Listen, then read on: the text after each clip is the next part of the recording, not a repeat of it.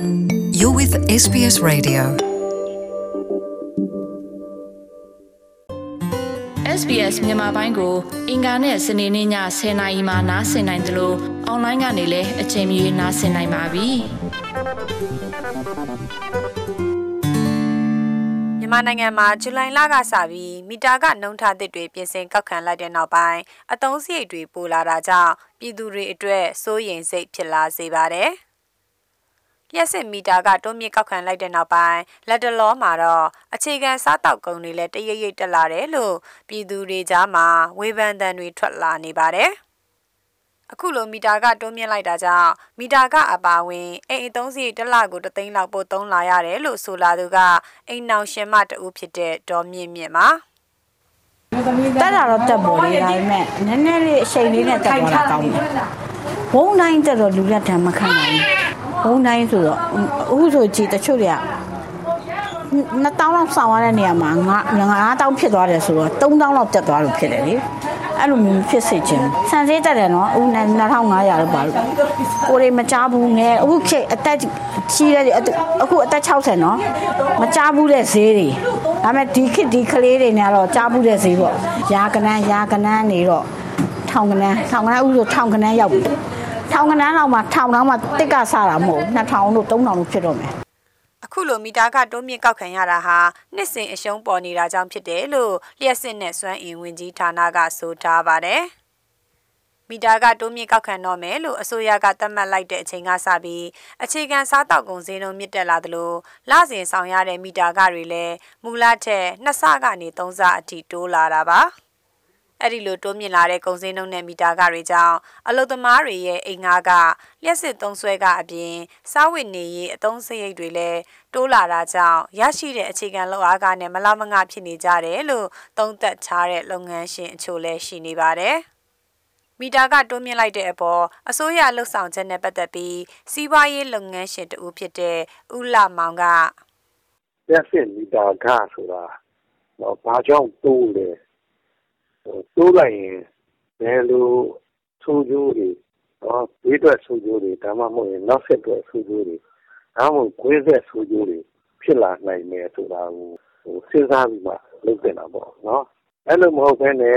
ရက်စစ်တအားပေးရတာ ရှုံးလို့ အရှုံးကမိအောင် ဒါမှမဟုတ်ရင်လည်း အခြားဒေသတွေပါ ထပ်ပြီးပြင်လို့ဟိုဖန်တီးတယ်ဆိုတော့အကြောင်းပြချက်တွေပေါ့ အစိုးရရဲ့ အကြောင်းပြချက်တွေ နော် အဲ့ဒီအကြောင်းပြချက်တွေနဲ့ ခုနလို လူသားခတွေ တိုးလိုက်တော့ ဘာဖြစ်သွားလဲဆိုတော့ သူက အဓိကကပုံစံလုံးတက်တယ်ဆိုရဆိုတာ ပြည်သူတွေအတွက် အစိုးရဖြစ်တဲ့အတွက်ဟောပုံစံလုံးတွေ မတက်အောင် လူသားခတွေ တိုးမကောက်ပါနဲ့လျှက်စစ်မီတာကနှုံထားတဲ့ကို ဇူလိုင်လ ၁ ရက်ကစပြီး လျှက်စစ်နဲ့ စွမ်းအင်ဝင်ကြီးဌာနက တိုးမြင့်ကောက်ခံခဲ့တာပါ။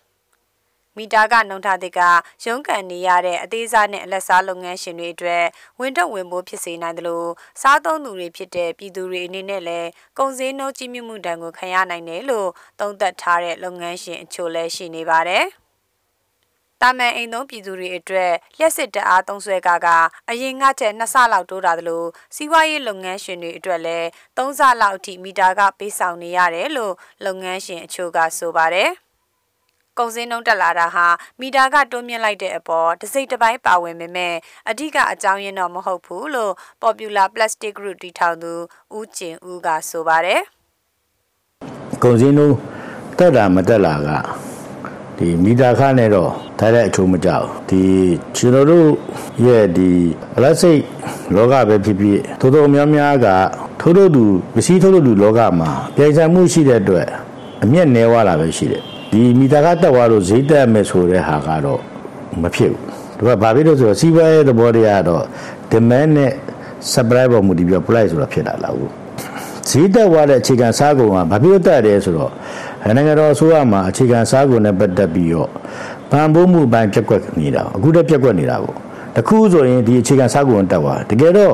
အခြေခံစားကုန်ကတကယ်ပွဲရုံတွေမှာจิตတုံတပိတ်တာကိုတထောင်ပဲရှိတဲ့ချိန်မှာ ရက်ကွက်မှာလမ်းပြီးမရောက်တာတပိတ်တာကိုသူက30သားကိုသူက900ရောင်းရောင်း900ရောင်းရောင်းတာဈေးက350กว่าဒါလေးကိုအရှိတောင်အာရှကနမူနာယူတင်တယ်ဒီမှာတိုင်းပြည်မှာတ တကယ်မှန်ကန်တော့အကျိုးမြတ်ယူမှုလုပ်ပေးနိုင်ဖို့လို့တယ်တချို့ဘက်မှာဒီကုန်စည်စည်းမှုဘိုင်းဖြန့်ချီဖို့ဘိုင်းမှာအခြေခံစားကုန်တွေကိုနိုင်ငံတော်ကနေပြီးတော့ဘယ်လိုလုပ်ပေးရမလဲဆိုတာစဉ်းစားဖို့အရင်ကြီးကြည့်တယ် မီတာကနှုံထားတဲ့မတက်မက်ခင်တော့ကအိမ်သုံးမီတာကတွေကိုတယူနစ်အနည်းဆုံး35ချက်ကနေအများဆုံး90ကျပ်နှုန်းကောက်ခံခဲ့ပြီးစီးပွားရေးလုပ်ငန်းနဲ့စက်မှုလုပ်ငန်းသုံးတွေအတွက်တယူနစ်ကိုအနည်းဆုံး90ချက်ကနေအများဆုံး150ချက်အထိကောက်ခံခဲ့ပါတယ်။အခုပြောင်းလဲသတ်မှတ်လိုက်တဲ့နှုံထားတဲ့မှာတော့ရိုးရိုးအိမ်သုံးတဲ့ပါဝါမီတာအတွက်ဆိုရင်ယူနစ်30ထိဆို35ကျပ်နှုန်းကောက်ခံပါတယ်။ 31ယူနစ်ကနေယူနစ်90အထိဆို90ကျပ်နှုန်းကနေအများဆုံးယူနစ်200အထက်ဆို125ကျပ်နှုန်းအထိပြောင်းလဲကောက်ခံခဲ့တာပါအိမ်သုံးမဟုတ်တဲ့အမျိုးအစားတွေအတွက်တယူနစ်125ကျပ်ကနေအများဆုံး180ကျပ်အထိတိုးမြင့်ကောက်ခံခဲ့ပါတယ်။ပြီးခဲ့တဲ့ဇူလိုင်လ15ရက်ကမိထီလာမြို့နယ်ပြည်သူ့လွှတ်တော်ကိုယ်စားလှယ်ဒေါက်တာမောင်သိန်းက ပြည်သူတွေကုန်စည်နှုန်းကြီးနေတဲ့အချိန်အခွန်အကောက်တွေများနေချိန်မှာမီတာကပါထက်တက်လာရင်ကုန်စည်နှုန်းတွေကြီးလာမှာဖြစ်တဲ့အတွက်ရက်ဆိုင်ထားပေးဖို့အဆိုကိုတင်သွင်းခဲ့ပေမဲ့ပယ်ချခံခဲ့ရပါတယ်။လျှက်စစ်နဲ့စွမ်းအင်ဖွံ့ဖြိုးတိုးတက်ရေးကော်မတီအတွင်းရေးမှူးဦးအောင်စောမြင့်ကတော့အဲဒါကတော့အခက်အခဲကတော့သူတို့ကုန်စည်မတက်အောင်တော့ကြိုးစားနေတာပေါ့လေ။ကြိုးစားနေပေမဲ့ကုန်စည်နှုန်းတက်တဲ့ဥစ္စာလိုက်လေ့လာကြည့်လိုက်ပါနော်တနေ့ဒီကဘာလုံးလေ့လာကြည့်လိုက်ပါ ဒီကဘာလုံးမှာတက်နေတာဗမာပြည်ပြုတ်ခွက်တဲ့ဗမာပြည်တစ်ခုလေးပဲကွက်တက်နေတာမဟုတ်ဘူးသို့တော်လည်းပဲဗမာပြည်က hard currency ရှိဘူးလေ hard currency ရှိဘူးငွေကြေးဖမောင်းလို့မထိနိုင်သေးဘူးဒီအတွက်ကုန်စည်နှုန်းတက်တဲ့တန်းကိုပြည်သူတွေခံရတယ်တချို့နိုင်ငံတွေမှာကျတော့ hard currency ရှိတယ်အဲ့တော့ဒီငွေကြေးဖောင်းကလည်းနည်းတော့ဒီကုန်စည်နှုန်းတက်တဲ့တန်းကိုသူတို့ကပြည်သူတို့ကခံနိုင်တာပေါ့ဒါပဲကွာတာပါပဲ လျှက်စစ်တအားကိုမဖြစ်မနေသုံးဆွဲပြီးလက်ပတ်နေရတဲ့စက်မှုလုပ်ငန်းတွေမှာလုံသားစရိတ်အပြင်လျှက်စစ်တအားကမြင့်တက်မှုကြောင့်ထုတ်ကုန်စည်နှုန်းအပေါ်ဈေးတင်ယူရမယ့်အခြေအနေနဲ့လုပ်ငန်းလည်ပတ်နိုင်မှုအခြေအနေပေါ်စိုးရိမ်နေကြတဲ့လုပ်ငန်းရှင်အချို့လည်းရှိနေပါတယ်။ ပြည်ရင်းကုန်စည်နှုန်းမြင့်တက်လာပေမဲ့နိုင်ငံသားအများစုရဲ့ဝင်ငွေတိုးတက်မှုမရှိတာကအခြေခံလောက်သားအပါဝင် ပြည်သူလူထုအတွက်အခက်အခဲဖြစ်စေတယ်လို့စံကုန်သည်များအသင်းဥက္ကဋ္ဌဒေါက်တာစိုးထွန်းကဆိုပါတယ်ဒီဆိုရဘက်ကကြည့်ရင်တော့လေဒါအရှုံးခံနေတော့လေသူဒီရှိကြတော့လောက်ရတာကြက်တာပေါ့နော်ဟိုတော့ကျန်တဲ့တိုင်းပြည်နဲ့တိုင်းရှင်တော့လေကျွန်တော်တို့တိုင်းပြည်ကပြည်တော်ကဈေးကနေနေရပါတော့ဒီဘက်ကကျတော့ ဒုတိယပိုင်းကပြည်သူတွေပိုင်းက ကြည့်တဲ့အခါကျတော့လေသူကအဲကျွန်တော်တို့ရဲ့ ဝင်ငွေရတယ်နေနေအောင်ကျွန်တော်ကျန်တဲ့ အာဆီယံနိုင်ငံတွေနိုင်ရှင် ကျွန်တော်တို့ တိုင်းပြည်အနည်းဆုံးဖြစ်နေတယ်အဲဝင်ငွေနေတဲ့ချိန်မှာတော့ဒီမီတာကကျွန်တော်မီတာကော subsidize အစိုးရနေပြီးကြာခံပေးတာ subsidize လုပ်ပေးတာလေဝင်ငွေရတက်မလားဆိုတော့မီတာကတက်သွားတော့ကြောင့်လို့နည်းလေးတော့ သူတို့တင်နေတာဒီအောင်အဆင်ပြောင်းညှိနှိုင်းဖို့တော့အခက်အခဲတွေတော့ ဖြစ်နေဟိုဒီကဝင်ငွေတိုးအောင်လုပ်တော့ အဆင်ပြေတာပေါ့နော် စီမံကိန်းနဲ့ဗန်နာရေးဝန်ကြီးဌာနဗဟိုစည်ရင်းအင်းထုတ်ပြန်တဲ့စည်ရင်းအရစားသုံးသူဈေးစာနှုန်းနဲ့ငွေကြေးဖောင်းပွမှုနှုန်းအခြေအနေအရ2019ခုနှစ်ဇွန်လမှာစားသုံးသူဈေးစာနှုန်း CPI 154.56ရှိခဲ့ပြီးရခိုင်နှစ်ကာလတူထက်9.51ရာခိုင်နှုန်းမြင့်တက်ခဲ့တယ်လို့သိရပါတယ်။ အိမ်ရှင်မတော်မြင့်မြင့်ကတော့မိသားစု9ယောက်ရှိတဲ့သူတို့အိမ်အတွက်အသုံးစရိတ်ဟာအရင်မီတာကမတက်ခင်တုန်းကတလ၄သိန်းဝန်းကျင်လောက်ရှိပြီးအခုအချိန်မှာတော့9သိန်းနီးပါးလောက်ကုန်ကျလာတယ်လို့ဆိုပါတယ်။ဆိုအနေနဲ့တော့ဖြစ်နိုင်တော့အကုန်လုံးကြကျင်တာပဲကုန်စည်နှုန်းတွေရောမိသားကြီးရောဒါမဲ့အဆင်လူမှုအဆင်အမြင့်အောင်လို့မြင့်ကျင်ပေမဲ့လည်းအောက်ကလူတွေကမနိုင်တော့သူတို့တွေလည်း ဘေးကျက်နံကျက်နဲ့တော့ရင်ဆိုင်ရမှာပဲဟုတ်နော်အစိုးရအနေနဲ့ကိုရီးယားလည်းဖြစ်ချင်တာပဲကုန်စည်နှုန်းကြတော့အများနဲ့တက်တာတော့ပဲကုန်စီတိုင်းလုံလို့ဈေးတက်နေတဲ့အထဲမှာတော့တိတိတသာမြင့်တက်နေတဲ့အခြေခံစားတောက်ကုန်တွေထဲမှာစံစည်းလဲပါဝင်နေပါတယ်။ဂျွန်လာကောင်ကရွှေဘိုပေါ်ဆန်းတပီကိုကျပ်2500ဝန်းကျင်ကနေအခုဆိုဩဂတ်လကုန်မှာတော့2900ဝန်းကျင်ထိတက်လာခဲ့ပါတယ်။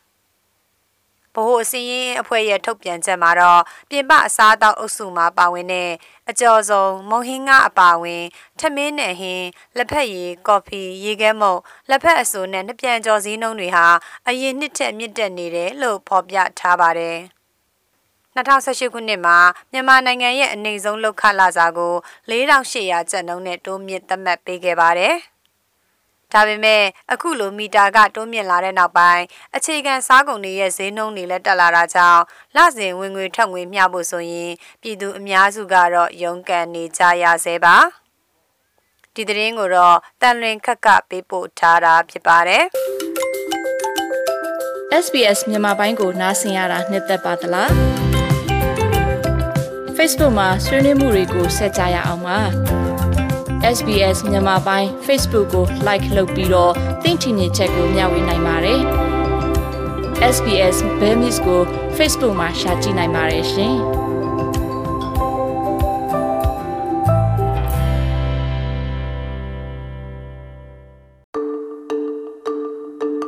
Want to hear more stories like this?